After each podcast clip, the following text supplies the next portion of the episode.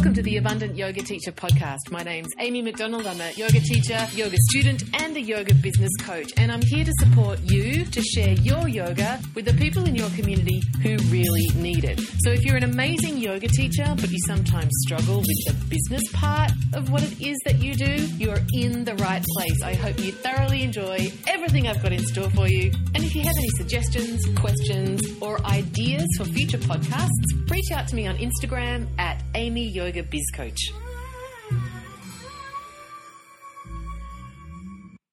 Hey everyone, Amy here. Welcome to the Abundant Yoga Teacher weekly call. Hope you're all fabulous. Today's topic is brought to us by Jenny Wren.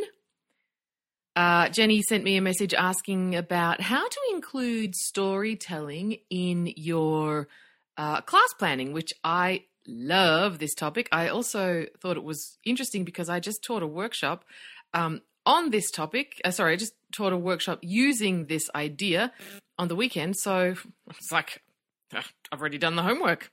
So thanks, Jenny. Jenny says, Hi, Amy. I was wondering if you have a podcast on storytelling, or do you know of someone who does? I have been looking for a course on how to do storytelling for my yoga classes. I love the classes where folklore comes into the class and you start to reflect on life. I find it can bring one to a greater understanding about life or maybe put it into perspective. Thanks, Jenny. Cool. So we're going to have a conversation today. Well, I always say that, but it's a little bit of a one sided conversation uh, about how to include mythology and storytelling into your classes. So, Jenny and everybody who's interested in this topic, what I'm going to do is obviously run you through how I do it and uh, take take what serves and leave what doesn't. I wouldn't suggest for a moment that I'm an expert on this topic, but I am crazy nerdy about storytelling, um, both from a yoga perspective and also as a, a, a fiction writer, former fiction writer. And so, uh, writing, storytelling, and the power of narrative and uh, mythology, folklore, archetypes is just something that interests me personally. And so, I do this a lot, uh, particularly when I'm teaching some kind of special event class, for example, the yoga on my retreats, I normally weave in storytelling and certainly uh, workshops. And uh, anytime, like over the weekend, when I'm teaching at a festival for some kind of special event, uh, I like to use storytelling. So what I'll what I've planned out for us today is that I'll take you through my process on how I do it. Now, importantly, because I'm basing the content of the podcast today on my process, it's important to consider that um, that in fact uh, the type of st- the style of yoga that I teach because you know this will be more applicable to some styles than others. For example, if you teach a set style, um, 26 plus 2 or whatever, this is not going to be doable for you. Uh, similarly, the format that I tend to use, um, if you do a really sophisticated um, integrated you know, 60 minute flow, you may not resonate with the process that I'm going to suggest because it does involve a bit of stop and starting, which I think you can do. Um, I suggest you do it intentionally, and I think you can definitely do it um, within the flow system. But that might be something to be mindful of if you're teaching a yin or a restorative where you teach far fewer poses, long holds, and they already tend to have more of a contemplative uh, nature to them, then again, the way that I'm suggesting you structure a class won't be as applicable to that style, but certainly much of the teaching that I have here in my notebook uh, will support you if you're looking to incorporate more mythology and storytelling into your classes. Got to tell you what's actually going on here because I know you can't see this. My dog uh, has decided to lie down on my notebook. Yeah, I know you want attention, but I need to read my notes. What is it? It's like, you know, dogs, or I don't know if cats do this the same. Rabbits. Hey, Laura. Um, like sitting on your sticky mat my dog just loves to get on my sticky mat when I get on my sticky mat. And he likes to stand behind me, which means it's much more likely that I'm going to knock into him in the middle of a jump back. Get off. Okay, so if you hear some paper shuffling around, it's because Steve and I are having a little trying to be quiet dispute about who's getting enough attention. Moving on. So, why is it that, like Jenny says, we can find resonance in storytelling? What is it about stories that gives us the opportunity for self reflection or contemplation? Why is it that a well uh, crafted and then a well delivered story in a yoga class can be a powerful opportunity to gain insight and perspective. Well, the reason that that is the case is because the types of stories that that we're talking about, and if we're talking about you know Indian folklore, if we're talking about the Puranic period, um, the, the, the the anything out of the Mahabharata, the Ramayana, these sort of mythological stories, the reason that they resonate with us so strongly is because they are archetypical, because they tell um, in somewhat sometimes sort of fanciful fashion, but they tell basic truths about human nature, and that's why they resonate with us. We've all had a heart had our hearts broken. We've all lost a loved one. We've all overcome adversity. We've all dealt with uh, an insecurity or or some kind of um, you know uh, metaphorical disfigurement. And these these these um, we've all overcome some personal shortfall um, to lesser or larger degrees. We've all lost everything or gained everything. These are typical um, human, real life people kind of narrative arcs. And that's that they also form the foundation for so many of, in fact, I would suggest all of the most famous stories of mythology because of that, because they are they are um, stories that reflect our own lived experience, and that's what makes them so powerful because we can see ourselves or feel ourselves in the roles of the characters of the stories. It's really powerful stuff and maybe you know hit me up on Insta if you if we, if you want to do more of this type of content because I really am very passionate about this topic specifically and it's why I wrote that writing from the heart short course because using this type of storytelling when you're looking at those uh, archetypical um, character arcs is incredibly um, incredibly motivating and inspiring for your reader and so that's why i suggest that storytelling is in fact an incredibly powerful way to craft emails for your mailing list and your social media content if you approach how you write as a storyteller the efficacy of your copy will wildly increase. It's very, very powerful. So, like Jenny says, not only is it powerful in the written word when you're looking to create influential and inspiring copy, it's definitely a an incredible storehouse for theming of your yoga classes.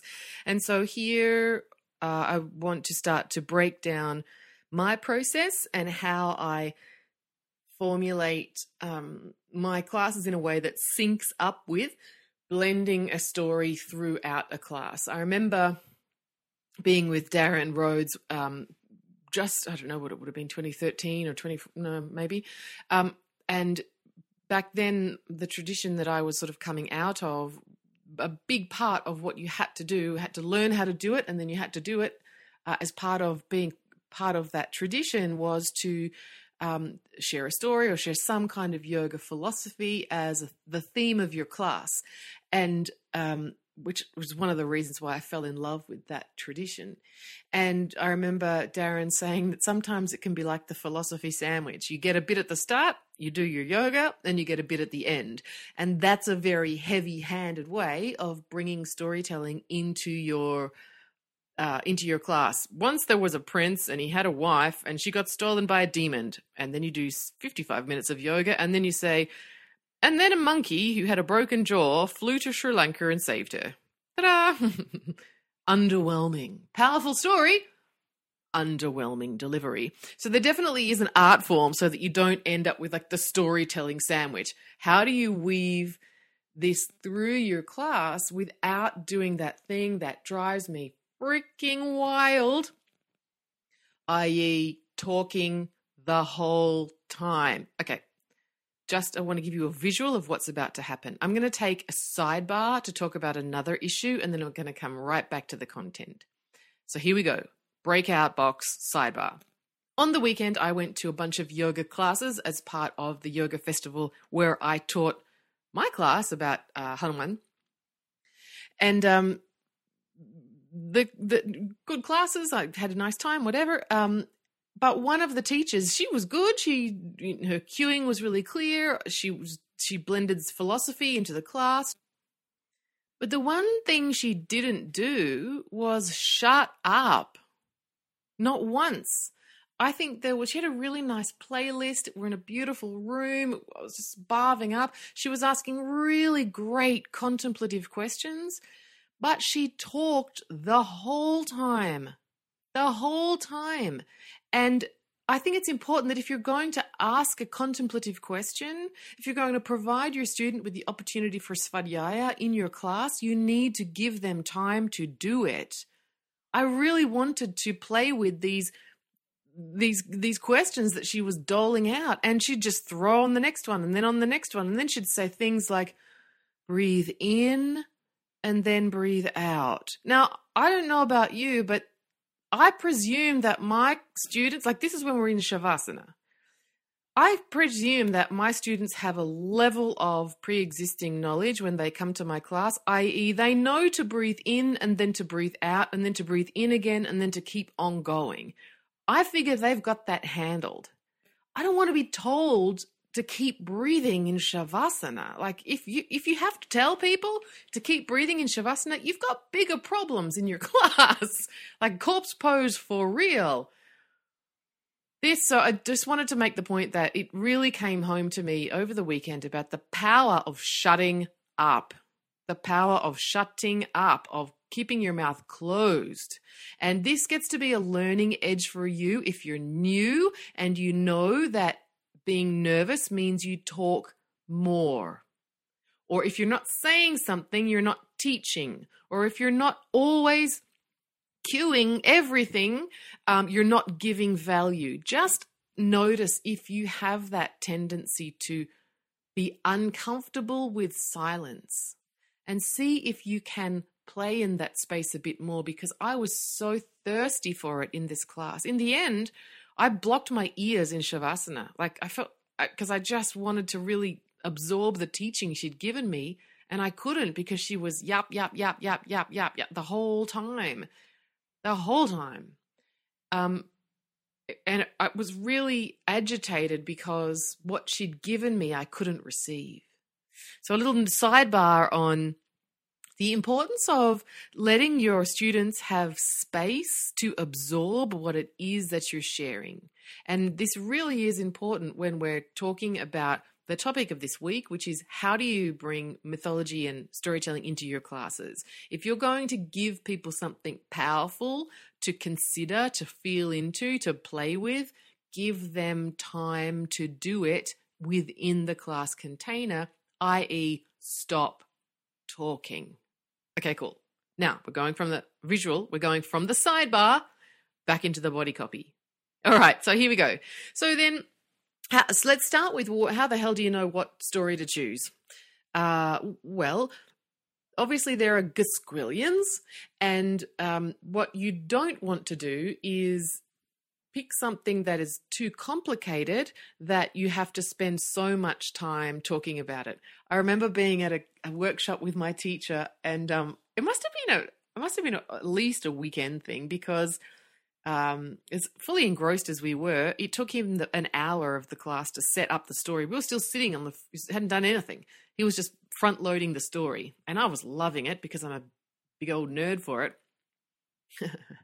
and he was kind of lost in it because he was, you know, whatever. And then at the end of the hour, he said, "Oh, and a teaching note: never take an hour to introduce your theme," which I thought was super fun. So just be mindful, unless, of course, you want to talk for an hour on your story, and that's what you've told people they'll be getting. if people are coming for yoga asana, make sure that the story that you've chosen is not too complex that you need a whole bunch of front loading. I also think that it's important when you choose your story to be culturally aware and, if appropriate, to again front load the idea that depending on the story that you've chosen, these get to be archetypes rather than deities. In some environments, it's not okay to talk about God, this God and that God and this goddess and whatever but rather to introduce these ideas, um, you, you, know, depending on where you live and the religion of the people who come and all of those good things, just to be mindful of that, particularly if you're traveling and if you're in a country different to your own and you might not know, you can just check in with, say, the studio owner that you're hiring from. What's the vibe here? Do I talk about this in terms of archetypes? Is it appropriate to talk? You know, just just gauge that and be culturally sensitive. Um, again, that's just from uh, me having done a lot of my yoga teacher training in a, a Muslim country, for example. Um, just not being heavy handed with the presumption of palatability of bhakti, really. Okay, so if we got those sort of constraints, make sure that you're not. Um, uh, you know, being culturally sensitive. So uh, another example is not necessarily just spiritual traditions and religions. Um, I, clanger for Amy, epic fail, but too late. Did it anyway. Uh, was I was a, a class about purification of fire uh, in a bushfire recovery area. Not my finest moment. So just be mindful about um, you know, there, there, are stories that are violent. There are stories there where there is sexual uh, uh assault um, you know, one of my favorite stories is is Draupadi and the uh, the Draupadi teaching about abundance and the sari that could never be depleted, and what that teaches us about our own inherent capacity when we trust in God. And essentially, it's a sexual assault story. So do be mindful when you're looking at these um, old stories that the cultural context has shifted, and you need to be sensitive to that. Um, okay, cool. So think about the length, think about the complexity, think about culturally what's culturally appropriate or not. Um, and then then also the last one that I think when you're choosing the story that you want to use, don't be boring. Actually, I've got an extra one. Don't be boring like there are so many things that you could choose from. You're never going to run out of material. Don't pick the thing that everybody picks, you know, like probably what's an example of something that everybody picks? I don't know, like maybe don't pick Ganesha getting his head cut off, or maybe don't pick, um, I don't know, like Lakshmi getting churned out of the Milky Ocean. I don't know. If you've never heard of those things, chances are your students haven't. Either teach them, but if you have, test yourself, find something else more interesting. Um, and the final point is when you're choosing your story, it needs to have a narrative arc. It needs to have um, it needs to have a narrative arc. That's one of the things that makes them relatable, taking us on a journey, starting somewhere and going to somewhere else. So the basic uh, uh, character arcs are um, the hero's quest, right? Uh, embarking, leaving town, going out on a mission, slaying the dragon, getting the gold, whatever, coming back, or a stranger comes to town. Someone new comes comes into town and it throws everything asunder these are the basic sort of two narrative arcs. Oh, sorry. There's then there's also like the romantic ones, like boy meets girl, boy, boy gets girl, g- girl gets rid of whatever. Those kind of things. Um, th- they're some of the basic narrative arcs. You want to make sure that the story that you're going to tell goes somewhere. So, for example, the story that I used uh, in my class on Saturday was tiny portion from the Ramayana where um, the monkeys and Ram and Lakshman are on Lanka fighting with Ravana and uh, all of the Asuras. Um, and to, over Sita, and um, Lakshman is mortally wounded by Ravana's son, and uh, Hanuman has to tap his Ashta Siddhis, his eight magical powers, uh, to leap from Lanka back to northern India to find the life saving herb in the Himalaya. Uh, of course, he gets to the mountain. He can't tell which herb is the right herb.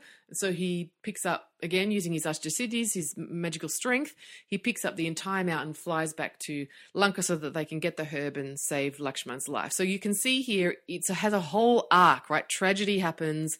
The, the hero of this particular story, Hanuman, makes this giant effort, gets the achieves the purpose of the quest and returns home to save the day. It goes somewhere. Other, it's not an anecdote. There was this, there was this god, and he fell out of the clouds and he broke his jaw, and that's how he got the name Hanuman. That's not a story. That's an anecdote. People can't identify with that. So make sure that the story that you choose has some kind of narrative arc. It goes somewhere. It takes people on a on a trajectory. Okay, so then once you have that sort of stuff figured out, essentially, once you've picked your story, the next, this is how I, uh, um, that's obviously your pre work. Now, this is how I'm going to move into talking about how I blend the story into the into the class itself. So for me, my classes start with um, some very little warm ups just to get the body prepared to sit. So maybe some lateral side bends, maybe some seated twists, maybe uh, child's pose and down dog, just a couple of minutes simply to get the body warm enough to sit. Then we sit. Um, uh, I'll chant the invo- an invocation. We'll do some a little bit of pranayama, and then it's at that point somewhere in that section in the introductory section where I'll launch the theme. I'll explain the story and I'll start to seed what the story is about. Now, I'm not going to tell the whole story then because you'll end up, you know, with the whole class gone. Uh, but you do want to give people a sense of the character and of what the underlying theme will be. So the this is this is important to remember too because you can um, you can pick a story and then you can choose to select from that story different themes um, depending on what it is that you want to give to your students. So, again, if we think about the story I just talked about with Hanuman getting the um, the herb for Lakshman, the theme that I excuse me that I used on Saturday was how you can overcome adversity when you're driven from the power of your heart. So, um, Hanuman was, you know, Ramadasa. He was a servant of Ram. Um, he was, um, side note, Vaishnavite, Shaivite much. Anyway, DM me if you want to know more about that. Anyway, he, um, he could he had these magical powers but he could only access them when he was in the service of others he couldn't just get really big or get really strong or get really small um, without somehow being driven by his uh, devotion to Ram by his by his dharma to be the servant of Ram. so my the theme that I picked out of the story was you can do anything when you're really driven from that place of devotion and love. Now, I could have told exactly the same story and I could have used the theme of um, you're bigger and stronger than you think you are, for example, or um, how to be the hero in your own life, or uh, just shit, I don't know. You could teach. There's a whole thing in from an Ayurvedic perspective about that herb. Does it really exist? You know, there's also this research about that herb. Is it real? Um, lots of funding going into it. That you could talk about all of that sort of stuff. Uh, so it depends what you want the theme to be. Get clear on your theme, but that's what you seed. You tell a little portion of the story, the introduction to the story, and you seed the theme at the beginning of your class. Then what I recommend you do is you um, break your story down into mini little chapters. So little subsets of the of little uh, sorry, break it down into plot points is the best way for Amy to try and be coherent on a Monday. Break down the plot points.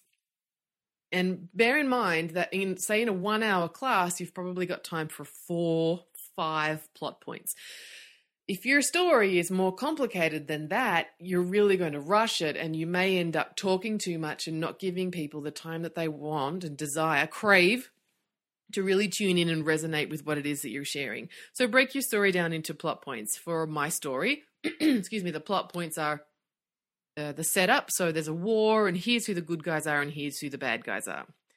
The next one was um, uh, Lakshman wounded uh, Hanuman leaping to the Himalaya, Hanuman flying back with the mountain, Hanuman saving the day. Five, overcoming the adversity because driven from the heart space. That's it. That's my five plot points. So from there, for me, what I then do is think about how I can come up with five portions of asana class so that at the you know in between each sort of portion that's when i can in, that's when i can create a stillness moment to tell a bit more story. Now a stillness moment doesn't have to be shavasana. It could be they're in down dog they're in a long hold ustrasana or utkatasana if you're looking to make the point about challenge or tapasya or um, I don't know, any type of overcoming theme, get them to hold something that's challenging. It could be Tadasana. I think a couple of mine were exactly that. Uh, um, it was a very mixed level class. Became readily apparent that about three of the 40 people in the class could actually do what I'd planned. So it was appropriate that those rest poses were come to Tadasana, mountain pose, put your hands on your heart and breathe. When they were there, they were there for maybe 30 seconds, 45 seconds, a minute, and I would give them the next installment of the story, right? So breaking your asana up into sections so that you've got a delivery point to keep on storytelling. If you if your classes, uh, like if you're teaching yin or restorative, then you don't need to do this quite so much because people are in a long hold. You can get them all set up, leave them there for five minutes, and tell a story. Not so much of a big deal.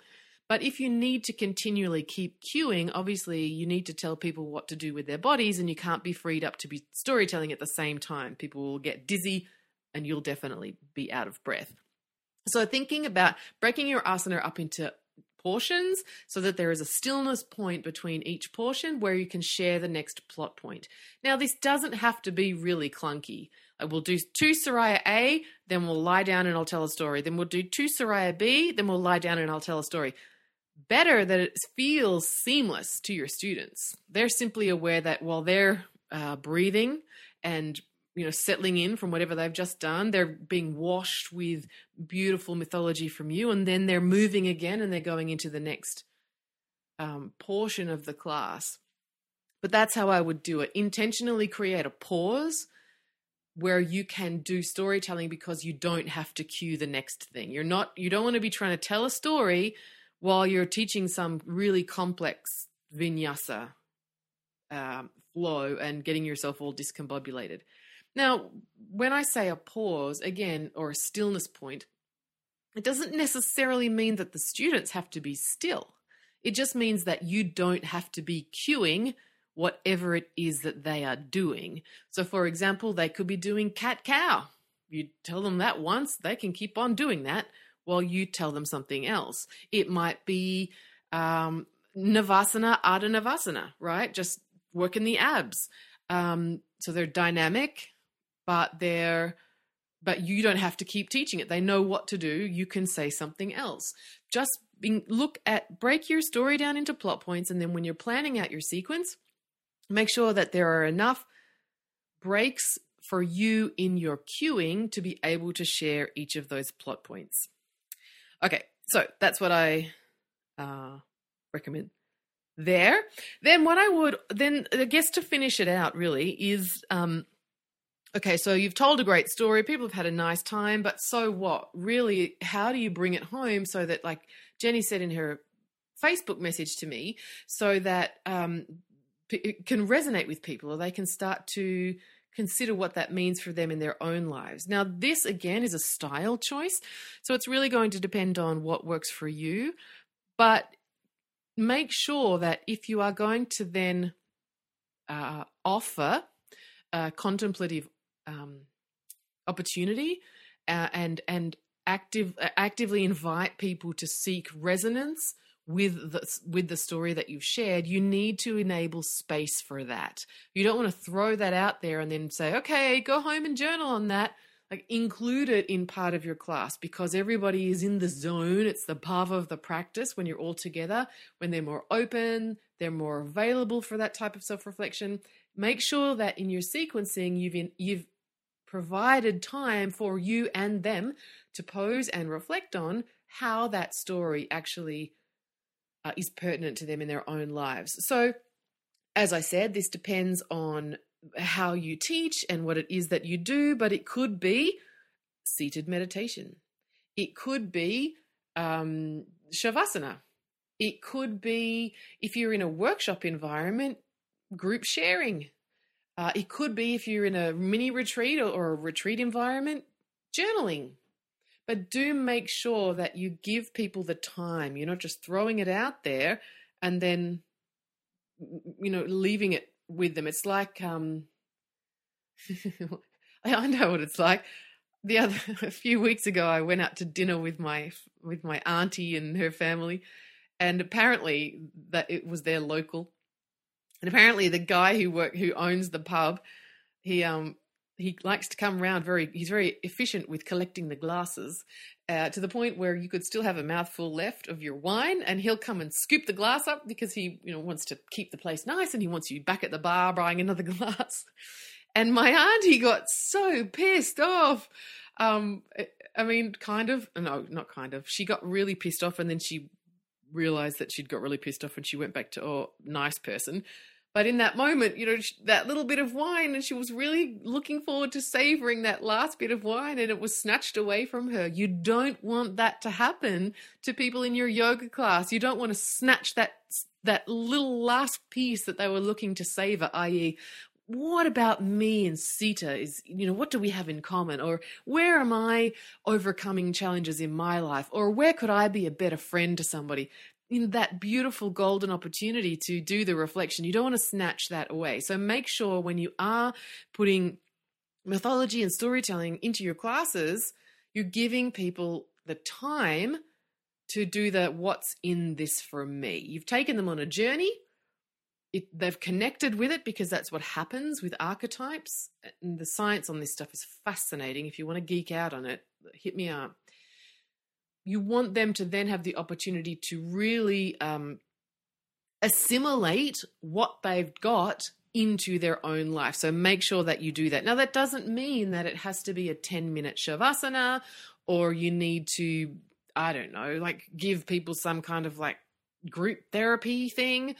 It could simply be uh, one of the ways I like to do it is I like to get people to do um, sort of forward folds or uh, we did like Danda Pranam on the weekend. We did that twice um, with the idea of like being the uh, servant to your own heart space. So people are prone on the floor with their arms extended. That they're they're they're primed for introspection, right? They're they're already looking within. Um, a really gentle, slightly bent knees, Paschimottanasana, another great pose. People are um, curled in. I don't like to do the big, think about this big picture thing when people are in Shavasana because they're very exposed. Uh, you know, the, the whole front body is open and vulnerable. And I don't feel, this is just me and my own embodied experience. I feel that doing some of that contemplative work, I want to feel a little bit more contained. So, child's pose, even down dog, but forward bends I think are a really beautiful way, just a slightly longer hold in a forward bend. Or even we did this also on Saturday when I when we came out of shavasana, I invited them to stay. You know, uh, we do the you know fingers and toes, head side to side, stretch, draw in, roll to the right, and then we stayed there, sort of in that little fetal thing, um, for longer than just a transition. Not minutes, but longer than just a, a, transition through to sitting. So that again, in that curled in pose, that uh, physical form, I feel, that physical form lends itself to uh, introspection, to svadhyaya, to the, the, the curled in, self nurturing kind of safety of digging out some stuff that might have bubbled up through the class. So that's what I would say just about finishing off. And then again, I would make it at the very end of the class if you chant Om or Shreem or whatever you do at the end of the class, um, whatever Kundalini folks doing your chant, whatever. Um, that you before you do that or whatever you do to complete before you do that you just uh, tie off the loose ends by really bringing home the the the, teaching. So so um, you would just reiterate the point, and then you could extend an invitation for people to consider this during their day, or give them some sort of homework if that's your style, like. Um, maybe over the course of the day, simply be more aware of your own gratitude, you know, these sorts of things. Um, you could do that at the end, but tying it back into the class. Okay, again, I have to tell you just what's going on here behind the scenes. We I have like two bats that live in the wall here, and they normally only and my dog is terrified of their bat sound, and they normally only make the bat sound at dusk, but they're bat sounding in the afternoon. So we have some disquiet on the dog safety front. It's okay, Pip.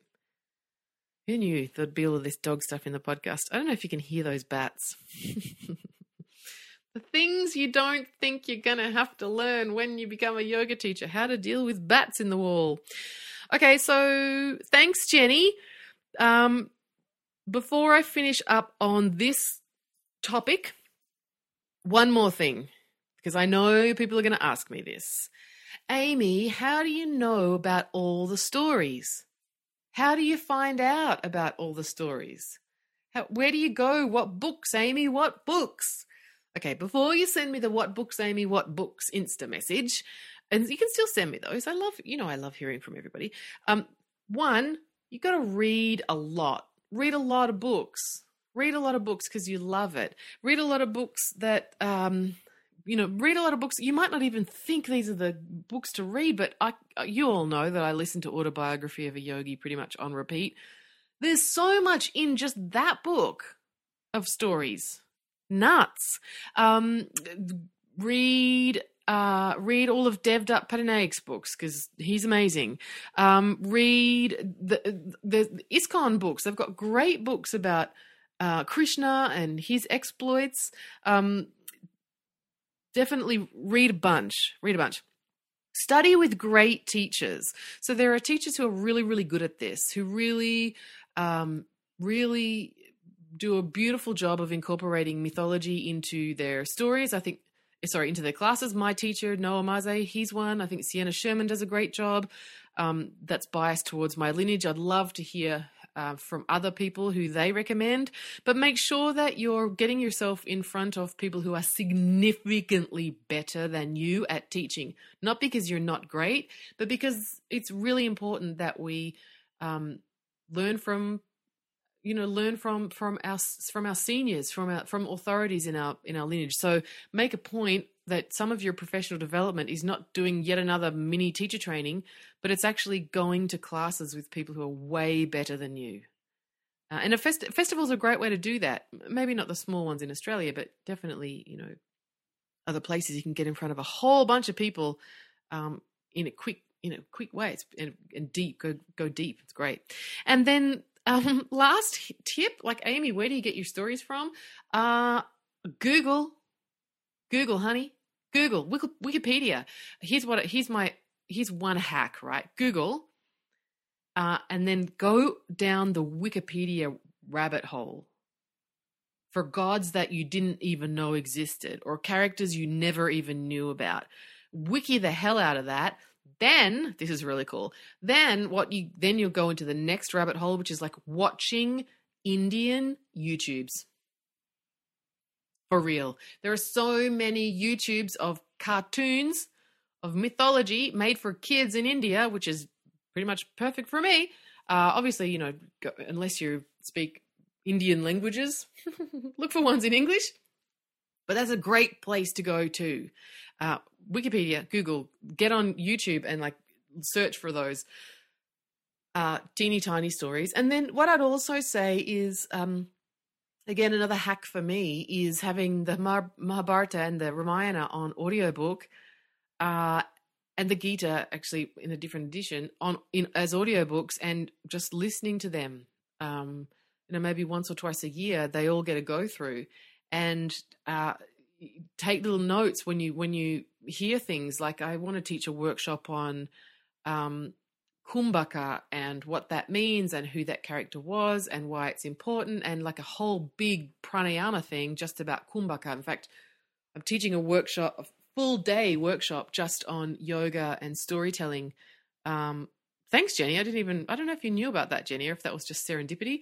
Anyway, uh, I think the first weekend of April, looking at exactly those things who are these these micro stories within the much bigger story? So while you're listening to things like the mahabharata you know if you've got a long haul drive or a long haul flight listen to it and just have your journal and every time a character comes up or a cute little anecdote just make a note.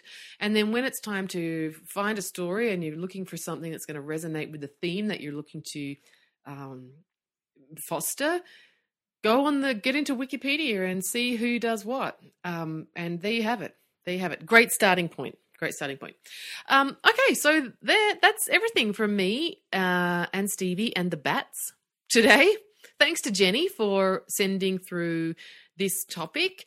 Um, I love having those topic suggestions, so keep them coming. Um, really uh, helps me make sure that what I'm sharing is as useful as possible. And you can just send those to me at Instagram at Amy Yoga Biz Coach. Uh, I've got a couple of public service announcements that I want to run you through. Um, the first one is very, very tentative. In fact, it just kind of happened today. Uh, Louise Kelly, who has Surfside Tribe in Mona Vale, uh, and I were, uh, thanks to uh, Monique Beaver uh, hooked into a conversation that was happening in the Sydney Yoga Teachers Facebook group about can you even make money as a yoga teacher? You all know that uh, my answer to that is yes, and a lot of it, and feel great about it at the same time. Anyway, so we all got to talking, and um, Louise offered her a beautiful studio space um, to run a workshop, and I'm going to be heading back down the coast uh, on the 31st of March. So I'm thinking that um, it might be a beautiful time to do like a small in person mastermind. Um, totally not settled on any of the details yet. But really, uh, what I'm thinking is I don't know, six people maybe, um, where it's group coaching. Everybody gets a turn at receiving coaching from me. Everybody gets to learn from each other. We go have some beautiful food together, maybe 10 till 4, 10 till 3 um, in Mona Vale. So if you, uh, and that would be a Tuesday, Tuesday the 31st of March. That's about as much as I've got so far. I, I don't even know how much it would cost. Maybe like, I don't know. We're doing this for fun. Like 150 i don't know. But um, if you are interested in that if you want to just let me know and i'll see who's interested and what it looks like and take it further if there's enough interest. So uh, Mona Vale on the 31st of march that's sydney folks. Um, if you want to come along to that send me a message on insta.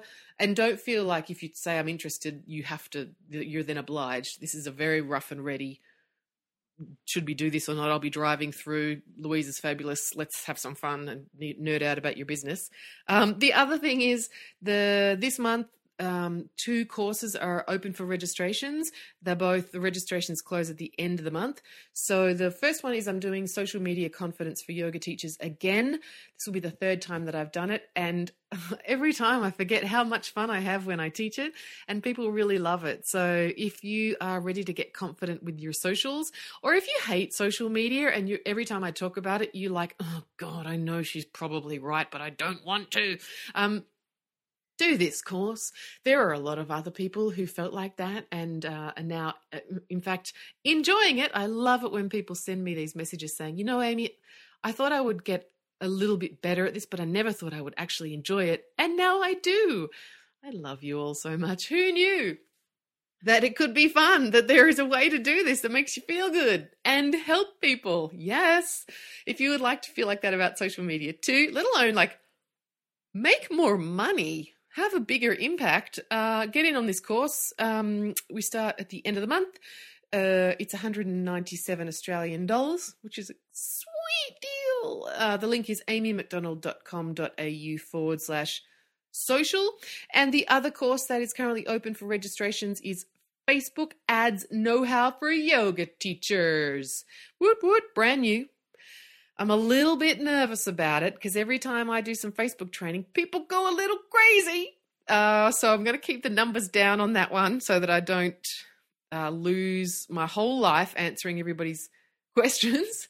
But if you want to learn how to do Facebook ads, feel powerful with it, not freaked out, um, and then not just make the ads, but create audiences, look at your data, get a sense of is how much you're spending the right amount, how can you spend less and get better results, retargeting, pixels, business manager, all of that sort of stuff. If you actually want to use the power of Facebook advertising, Instagram advertising to call in beautiful new students for your business, and all you've done before is boost, or you don't know what the difference between boosting and ads are, or you've run some ads but you've felt a bit um, disenfranchised with the spend versus the return, or if you're pretty good at running a basic ad but you want to get better, all of those things we're going to cover again. It's a four week course, starts the first week of April, every week for four weeks. Uh, you can find out all about that at amymcdonald.com.au forward slash Facebook ads. Um, yeah, both of those courses. That one's two ninety seven AUD, two hundred ninety seven Australian dollars, and um, which is again, it's a bloody sweet deal. that's all I'm going to say about that. Um, so get in on them if you want to. Uh, that's everything from me, I think, folks. Um, yeah, always, always, always grateful to all of you for listening in and sharing this podcast and telling your friends to listen and giving me feedback. Um, I, do try and make these, you may not know, but I do try and make these useful, even though inevitably we end up talking about uh, bats and dogs, or well, I end up talking about bats and dogs. No dating anecdotes though this week. Look at this. Professional. I'm going to get complaints from some of you. All right, everyone. Till next time. Bye. So there you have it, folks. Another edition of the Abundant Yoga Teacher podcast. Hey, favour to ask. If you found the content useful, I would be very grateful if you could support this podcast by giving me a five star rating. And if you've got a moment, a review would be super cool. No pressure, of course.